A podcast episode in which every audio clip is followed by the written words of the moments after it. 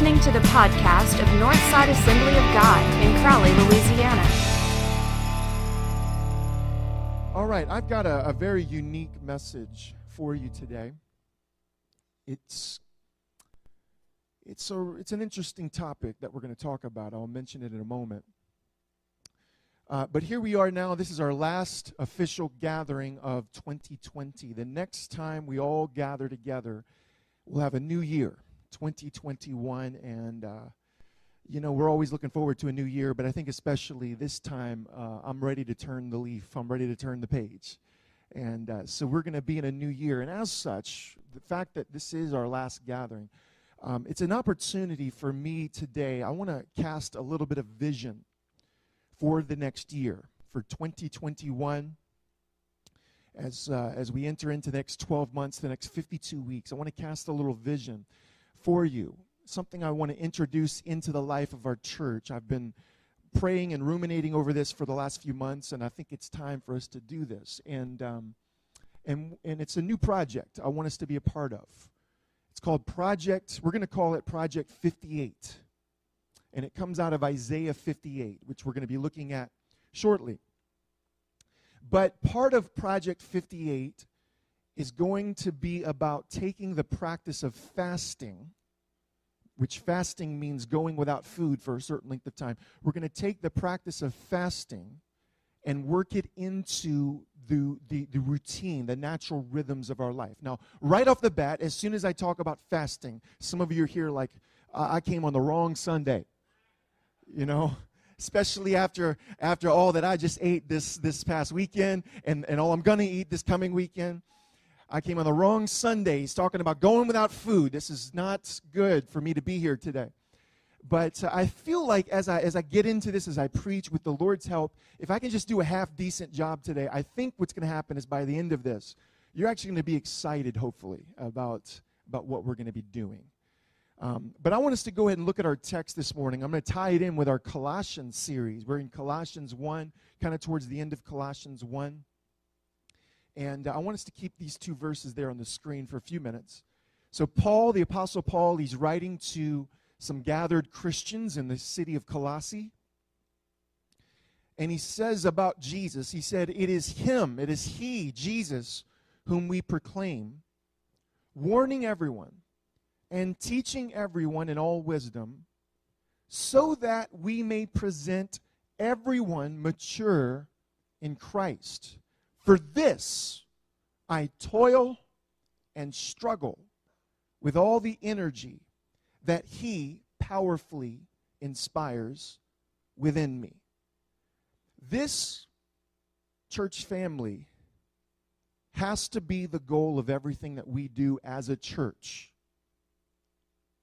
Our goal as a church, our number one target is not this. It is not asking how can we attract more people and how can we keep more people.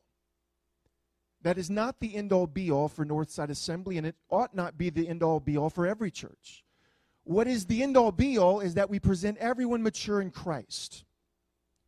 That's our goal. Now, now I'm interested in having more people be part of the church. Absolutely. I, I'd love for more and more and more people be part of the church of Jesus Christ in every church. I'm interested in that.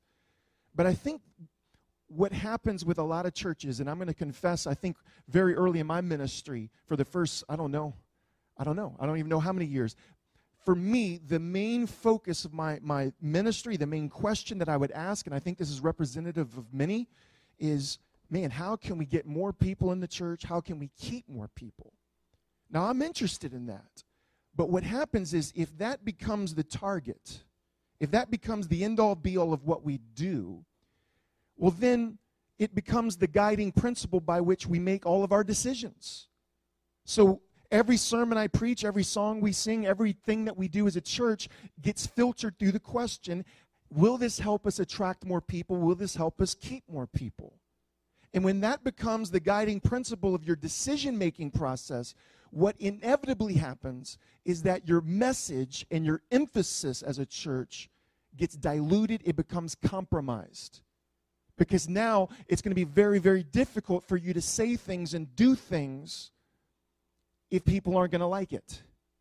And what I see in, in Jesus' ministry is that, yes, there were seasons when people flocked to Jesus by the multitudes, but sometimes in those moments where Jesus has like thousands of people around him, he sometimes in those moments said his most polarizing sayings. Like in John chapter 6, verse 66, he just kind of steps on their toes, and you know what happens? They all left him, they all abandoned him. But the only reason Jesus was able to do that is because he understood his target that I am called to say what God wants me to say. I'm called to do what God wants me to do, not to manufacture or engineer uh, some symbol of outward success. So, so we want more people involved. We want to keep more people, and there are things that we can do to do that. But the number one goal of our ministry is what Paul says. That's this is what my heartbeat is as a pastor, as a person, is I want to present myself and I want to present as best I can, as much as it's in my control, everyone mature in Christ. This is what Paul is obsessed with in his letters. As far as church growth strategies and, you know, um, methods for engineering numerical growth, in Paul's letters, you never find him comment on that ever. He never says a single thing about it. What he does talk about over and over and over again is how to become authentic followers of Jesus who are producing the fruit of the Spirit over and over and over again. So that's our goal. That's our goal. Years ago, I um, read a book by uh, John Ortberg. It's called The Life You've Always Wanted. And it's sitting on my bookshelf in my office. I, I've since read it numerous times. It's one of those books where I've read it so many times and I've marked in it and I've highlighted and I've taken so much notes in it, you can hardly even read it anymore. And it's a fantastic book that really helped me a lot in my young adulthood. But in this book, The Life You've Always Wanted, John Ortberg talks about how the Christian life, walking with Jesus, is very much like a marathon. I don't know if we have any marathon runners this morning, long distance runners. Okay, we do. We do have a couple people. Well, one of the things about running a marathon is that it takes a whole lot more than just willpower. You cannot run a long distance race just by wanting to, just by having the will to do it. Nobody just wakes up in the middle of the, the morning having not done any training whatsoever, and just says, I think I'm going to go run a marathon today and expect to finish it. You don't run a marathon by trying really, really hard. Running a marathon involves training. You have to enter into a life of training. There are certain training habits and practices that you've got to center your day around. You've got to adopt a daily exercise regimen. And these training practices, these training habits, every day begin to build into your body the capacity to do what it could never do just based on willpower alone. And as you begin these training practices, your body's growing in its capacity. And now, rather than just running two miles at a time, well, now you can run five miles at a time. And then a little while later, as you continue in the practices, now you can run a half marathon. You couldn't do that before. And then over time, eventually you're able to run the marathon. But it's the, the, the regimen, it's the training practices that enable you to do what you could not do just based on willpower. So running a marathon is not just about trying hard, it's about training. And Ortberg says this is true of the Christian life if I'm going to become an authentic follower of Jesus, now understand what I'm saying. I'm not saying the initial moment of becoming a Christian. That's easy. Anybody can become a Christian. But if I'm going to become Christian, if I'm going to become an authentic follower of Jesus and learn how to consistently throughout my life love my enemies, if I'm going to become the kind of person who is patient during hardship, if I'm going to become the kind of person who can absorb accusation and criticism without uh, lashing back out at the person, if I can do that consistently, it has to be because I have entered into a life of discipline, training. That's what a disciple is. I'm not going to be able to authentically follow Jesus just by willpower. How many of you have found that to be true? Amen? And the rest of you maybe just haven't even tried. But, but, but I need more than just willpower. I have to have my will in, in alignment with God. The will needs to be there. But if I'm going to authentically follow Jesus, Christians for 2,000 years have understood that you've got to enter into a life of practices. There's certain practices, training, disciplines, the spiritual disciplines that we have to build into our lives. Notice what Paul says. Look, look at what he says in verse 29. He says, For this I toil and struggle with all the energy that he powerfully inspires within me. So I want you to see the partnership there. When I when I enter into these practices, these daily disciplines, they are the conduits by which the power of the Holy Spirit, what Paul calls the energy, the grace of the Holy Spirit, is now going to be channeled, poured into me because of these disciplines. But God doesn't do it all by himself. I ha- there's work for me to do. There's effort I've got to put into this. That's why Paul says, For this I toil, I struggle. This is the Christian life. And so there's work for you to do. Somebody say, There's work for me to do. Christian, Christianity involves effort. If you're going to walk with Jesus, there's going to be some effort on your part, and it's going to be combined with God's effort, God's energy towards you, and that's what produces a mature follower of Christ. Dallas Willard, in his book, The Divine Conspiracy, he gives us a, a very interesting picture. And he talks about, you know, in order for us in our homes, you know, right here in this building, let's just put it like this we have lights, we have air, we have heat, we have electricity flowing through this building, which enables us to have a service like this and a, a microphone where you all can hear me. We've had, we, we're enjoying right now the benefits of the power of electricity. But in order for us to experience what we're experiencing now, this uh, electricity, there's a power grid. There are, sh- there are poles planted all over our city, and there's wire that's stretched across these poles, feeding into this building, feeding into your homes. And it's the structures, the, the, the poles and the wire that give the power of electricity something to flow through so that we all can benefit from it. Well, Jesus announces, Repent, for the kingdom of heaven is at hand. So the kingdom of God is here. The power of electricity, so to speak, is here. But in order for us to enjoy the benefits of God's power, we have to have structures built into our lives that can become the channels for that power to flow through. How many of you are with me? All right. So, what are some of these practices? What are these spiritual disciplines we're talking about? Well, some of them are rather obvious.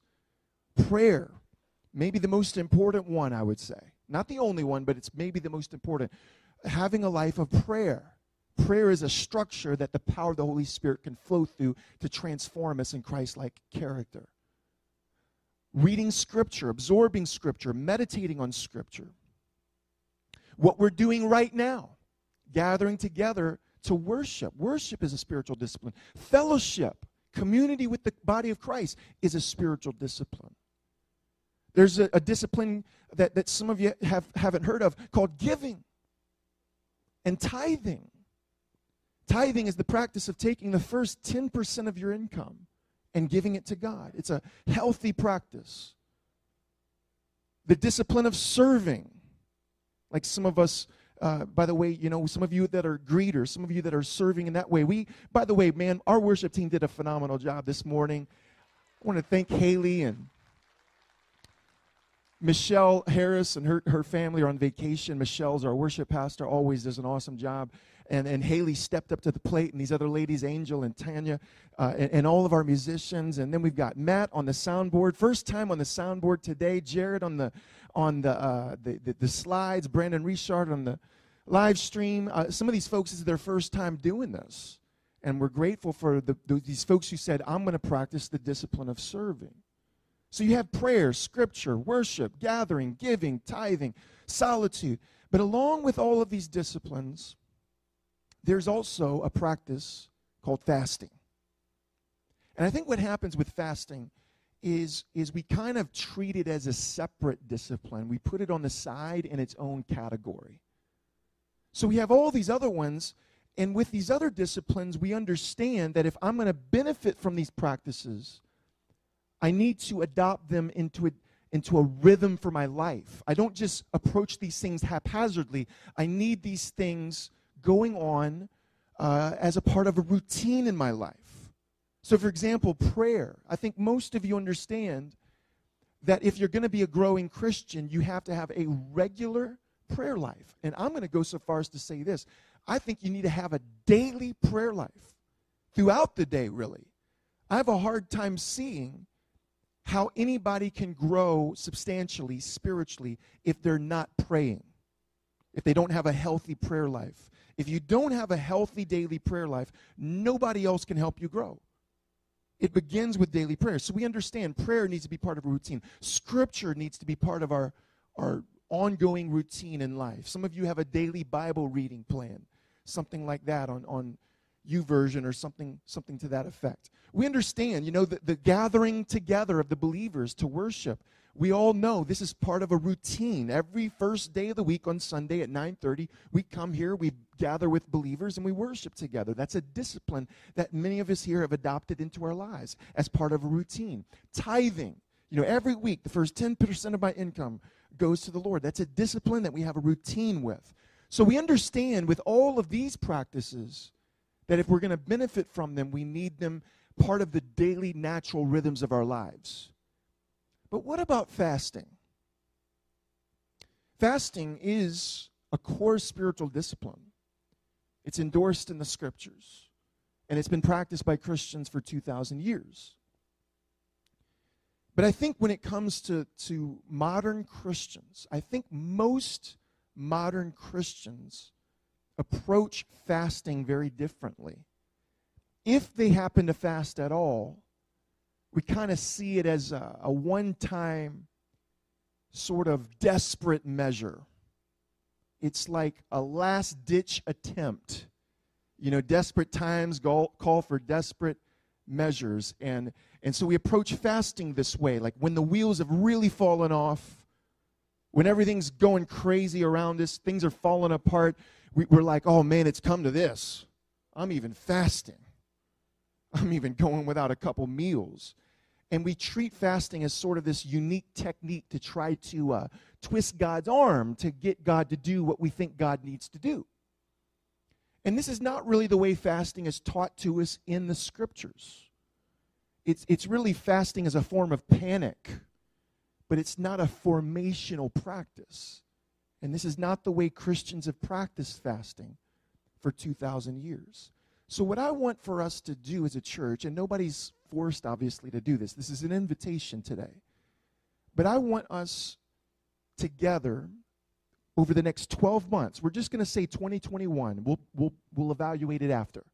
But just for the next 12 months, for the next 52 weeks, I want us to adopt a regular routine of fasting.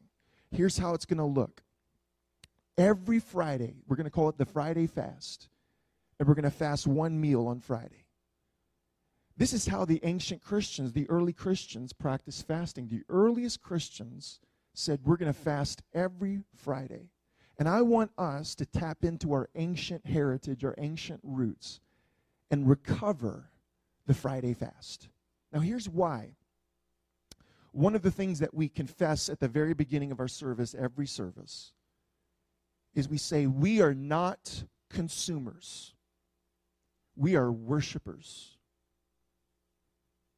We live in a time when the idol of the age is consumerism.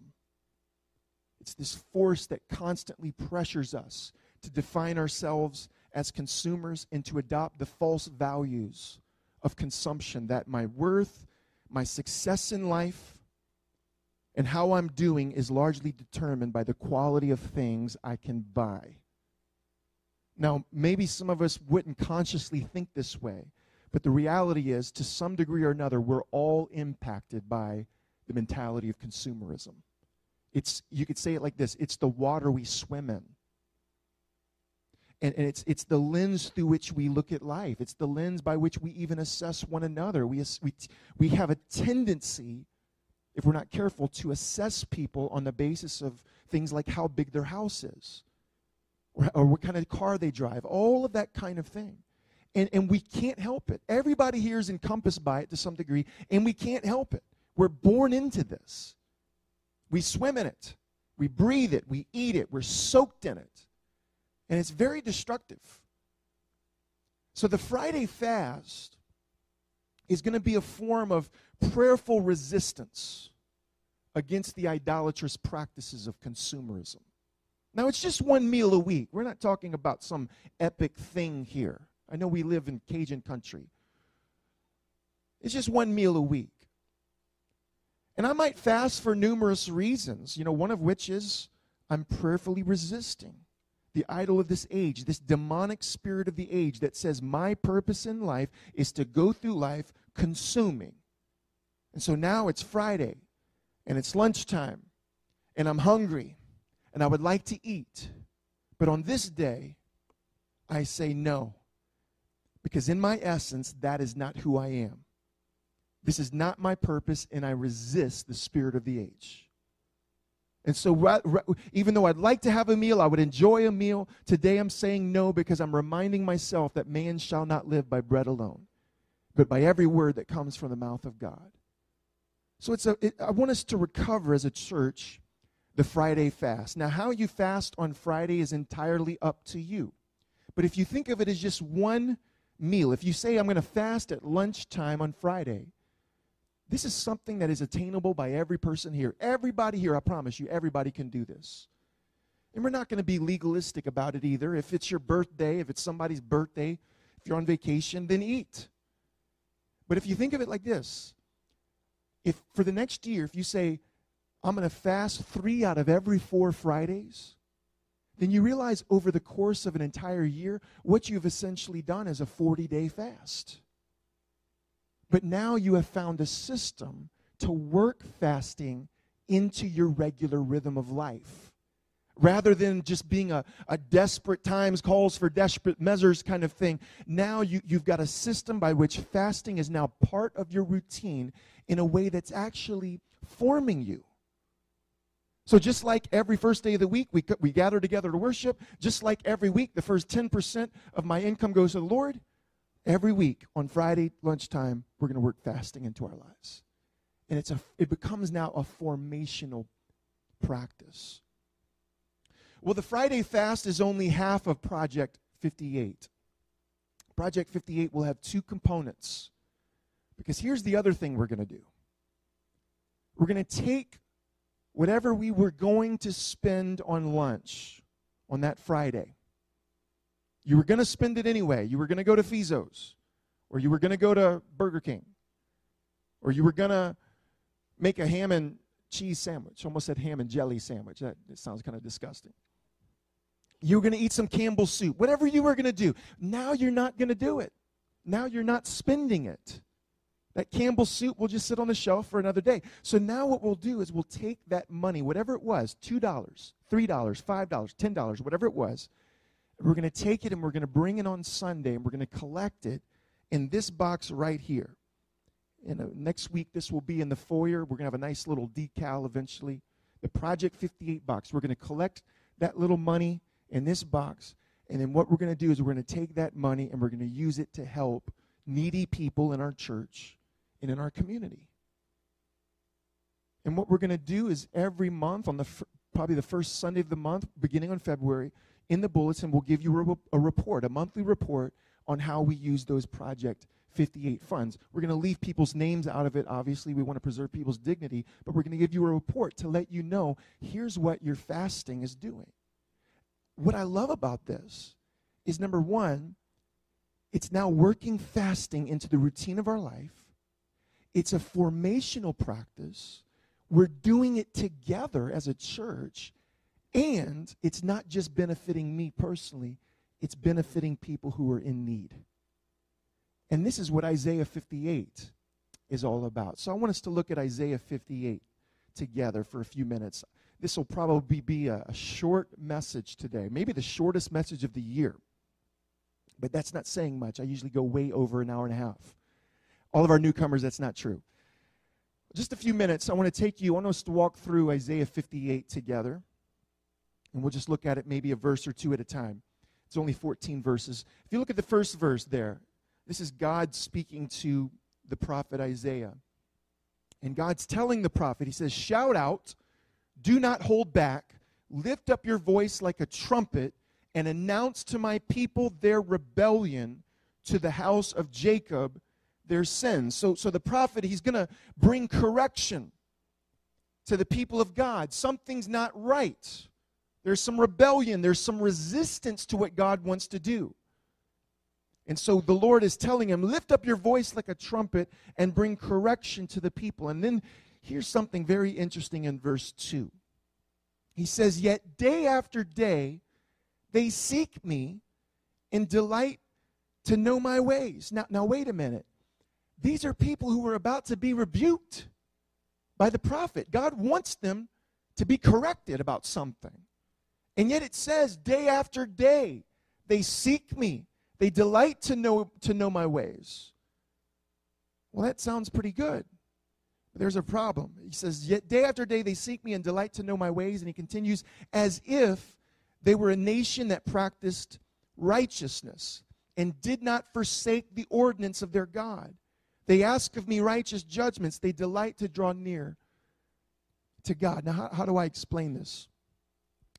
Isaiah is being called to bring correction to a people who are very, very interested in personal, private spirituality. These are folks who are very committed to the practice of prayer. They pray their prayers every day. They're very committed to praying the scripture and memorizing the scripture. They're people who love to worship. They love to put on worship music at their homes and, and just get lost in worship. They, they're good tithers, they're good attenders of, of their worship gatherings. So they're very, very committed to these personal, private practices as if this is all God cares about, as if this is all God's interested in, as if this is all God requires. And he goes on in verse 3, and you'll see verse 3 is, um, it's, um, I don't know if I have it up there, but it's in quotations if you have it in your Bible. I don't think I have it up there. But, but it's in quotations because the prophet is quoting the people of God in Jerusalem. And here's what they say They say, Why do we fast, but you, God, do not see? Why humble ourselves, but you do not notice? Now, I mean, one of the reasons for fasting is to get God's attention, and that is that is totally valid. Jesus teaches us in the Sermon on the Mount that if we approach fasting in the right way, God will see it and He will reward us. So, God is very interested in rewarding those who engage in the practice of fasting. That is a totally okay thing. But, but there are some qualifications here. And so these people are fasting. They're very spiritual people. They pray. They like to worship. They like to go to church. They, got, they like to do all of this kind of stuff but it doesn't seem to be giving them what they want. God doesn't seem to be rewarding them in the way that they expect. And they want to know why. And God's going to respond to them. They're like, God, we're fasting, but you're not doing anything about it. We're fasting, but you're not paying attention. We're fasting, but things aren't changing. You're not coming through for us. What's the deal, God? And God says to them, Look, you serve your own interest on your fast day and oppress all your workers. Look, you fast only to quarrel and to fight and to strike with a wicked fist. Such fasting as you do today will not make your voice heard on high. And so it's very easy for us to read that and say, well, what's that got to do with it? You know, if I'm praying, I'm going to church, I got on my worship music. I got I read my Bible. I got my study my study Bible. I, I make notes in the margins. But listen to me, folks. When you're hard and harsh with the people around you, God is totally interested about that as well. What God wants for Northside, what God wants for the human race is not just a worshiping society. He wants a just and worshiping society. See, it's not just about love the Lord your God with all your heart, soul, mind, and strength. There's another commandment that is inextricably linked with that one. Who knows what it is? Love your neighbor as yourself. And that's what God wants from us. That's what God cares about and expects of us is that we would worship, but we would also treat people justly and kindly. And this wasn't happening with the people of Jerusalem. Verse 5 God says, Is such the fast that I choose? A day to humble oneself? Is it to bow down the head like a bulrush and to lie in sackcloth and ashes? Will you call this a fast, a day acceptable to the Lord? Now we read that and we want to say yes, but the answer to all of these questions is no. He's saying, is fasting about showing off your, your humility? You know, Jesus deals with this exact issue in the Sermon on the Mount. You know, he talks about people who fast and they put on a long, gloomy face because they want everybody to be impressed with their spiritual piety. And the answer is no. Here's what God really wants to see happen, verse 6. Is this not the fast that I choose? To loose the bonds of injustice, to undo the thongs of the yoke, to let the oppressed go free, and to break every yoke? Is it not to share your bread with the hungry? See, that's what we're going to be doing. That's what our fasting is going to be connected to. And it's not just about literal bread, it's going to be about just the needs, the, the, the people who have significant needs in their life, the single mom who, whose car breaks down. You know, somebody who, who just can't pay their, their mortgage, can't quite come up with the funds for that. Is it not to share your bread with the hungry and bring the homeless poor into your house? When you see the naked, to cover them, and not to hide yourself from your own kin? You know, there are some people for whom life has been very difficult. We tend to divide society into two categories the haves and the have nots. And what happens with the haves sometimes is we look at the have nots through a certain lens and we whitewash all of the have nots and say it's because of their own stupid decisions. And they're lazy. And they're not willing to put in effort and work, and that's why they're a have not. And we tend to categorize an entire group of people that way. But folks, I'm just telling you as a pastor, when I when I deal with people on a person by person basis, there are some people for whom life has been very, very difficult. And they don't seem to have enough. And whether it's because of stupid decisions or whether it's because of things that life has put on them, God still cares about them and they still have unsurpassable worth in the eyes of God. And God wants us, with wisdom, to be a caring people, a just people who take care of the poor in a wise way. And that's what we're going to do. We're going to take the money we would have spent, our Friday lunch money, collect it on Sunday, and we're going to use it to care for these kinds of people. This is this reminds me. This whole uh, little section we just read, it, it takes me back, reminds me of Jesus' parable in Matthew 25, the sheep and the goats and he's talking about what's going to happen at the end of history on the day of final judgment. And Jesus himself, is the king of all, he's going to sit on the throne. And he says, Here's what I'm going to do I'm going to divide the human race, the nations, into two categories, two groups the sheep and the goats. See, Jesus doesn't look at us through the lens of haves and haves nots, have nots. He sees us through the lens of sheep and goats. And here's what he says about the sheep he says, You're going to enter into my kingdom. Why? He says, Because I was hungry and you fed me. I was thirsty and you gave me drink. I was naked and you clothed me. I was a stranger and you took me in. I was sick and in prison and you visited me. And they said, Jesus, when did we do all of that for you? Jesus says, I'm telling you, whatever you've done for the least of these, you've done unto me. Jesus mysteriously identifies himself with the poor and the sick and the stranger and the foreigner and the imprisoned. These are folks who, who are not achievers. They're not the winners at life. If we were being callous, we would say they're losers. They've, they've lost out. But Jesus says, These are my people. I identify with these folks. And so part of the fast is, is to care for them. He goes on in verse 8 Then your light shall break forth like the dawn and your healing shall spring up quickly. Your vindicator shall go before you. The glory of the Lord shall be your rear guard. I don't know what that means, but it sounds good. Then you shall call, and the Lord will answer. Not, that phone's not going to keep ringing and ringing. On the first ring, God says, I'm going to answer it. You shall cry for help, and He will say, Here I am. So, what we want to do is we want to combine this spiritual discipline, this formative practice of giving up a meal as a prayerful resistance against the idol of consumerism. And we want to combine that with also caring for the needy people among us. I'm going to take my Big Mac money, I'm going to take my value meal money, I'm going to take whatever I was going to spend on lunch, we're going to collect it together, we're going to use it to help needy people. It's really simple. It's very simple if you think about it. But this is the kind of stuff that God goes crazy over.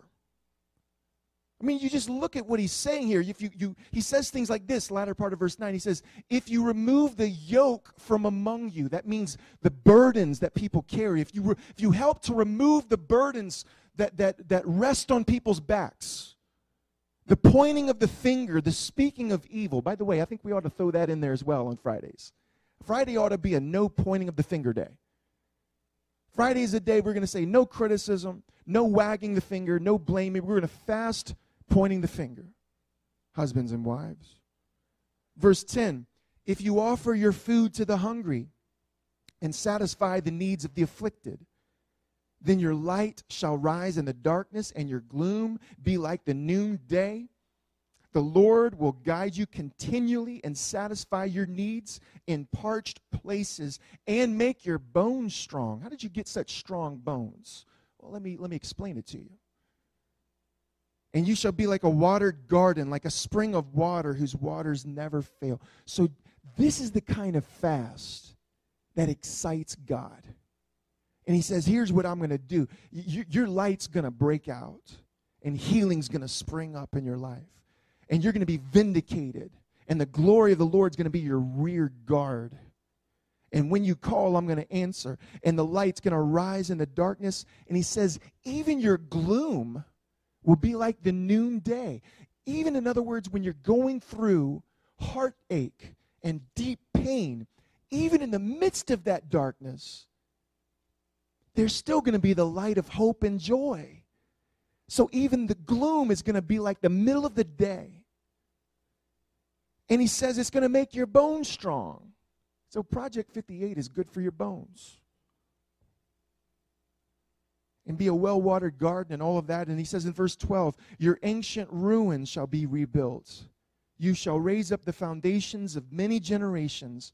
You shall be called the repairer of the breach, the restorer of streets to live in. Hold it right there, Jared. You know, we live in, in a divided society a polarized society, a breached society, a fractious society. And the habit of our culture is for people to take stones, take rocks, and throw them at the other side. And sometimes we do that even in the name of God. But Jesus is the one who crosses the line as a Jewish rabbi into the forbidden territory of Samaria. And as a rabbi, he does the unthinkable and befriends a Samaritan woman. She is the enemy. And he engages her in conversation. And she becomes a believer. And she tells her town about this man. And Jesus stays there in the town of Sychar. And the whole town comes to, they say, you know what? We've come to believe that this man is the Savior of the world because he can even repair the breach between Jews and Samaritans. And this is what God has called us and desires of us. In a polarized town, and a polarized culture, God's called us to be repairers of that breach and restorer of the streets to live in. God's not going to kick Crowley, Louisiana in the garbage can. That's not his desire. God wants to see this town and this area healthy, restored. The streets are restored, and God wants us to participate. He wants us to be repairers of the breach restorers of streets to live in. How many of you can say amen to that? And then finally, uh, let me finish with this passage, verse 13 and 14. He says, If you refrain from trampling the Sabbath, from pursuing your own interest on my holy day, if you call the Sabbath a delight and the holy day of the Lord honorable, If you honor it, not going your own ways, serving your own interests, and pursuing your own affairs. I think some of us would, would need to take this to heart for 2021. Some of us need to make the Sabbath or uh, the, the day of worship and honoring God on Sunday, which, which for the Jews, Sabbath was Friday night to Saturday night. It was a day of rest, it was a day of enjoying family and enjoying God. And they would attend synagogue on that Sabbath. Well, for us, we have a day of worship as well, and it's the day of Sunday. And some of us, I think we need to adopt this passage as maybe a, a, a verse for us to be challenged with today. That this year, next 12 months, I'm going to make the Sabbath a real part of my life. He says, Then you shall take delight in the Lord, and I will make you ride upon the heights of the earth. I will feed you with the heritage of your ancestor Jacob, for the mouth of the Lord has spoken. Thank you for listening to this week's podcast. To learn more about Northside Assembly of God, check out our website at www.northsidecrowley.com.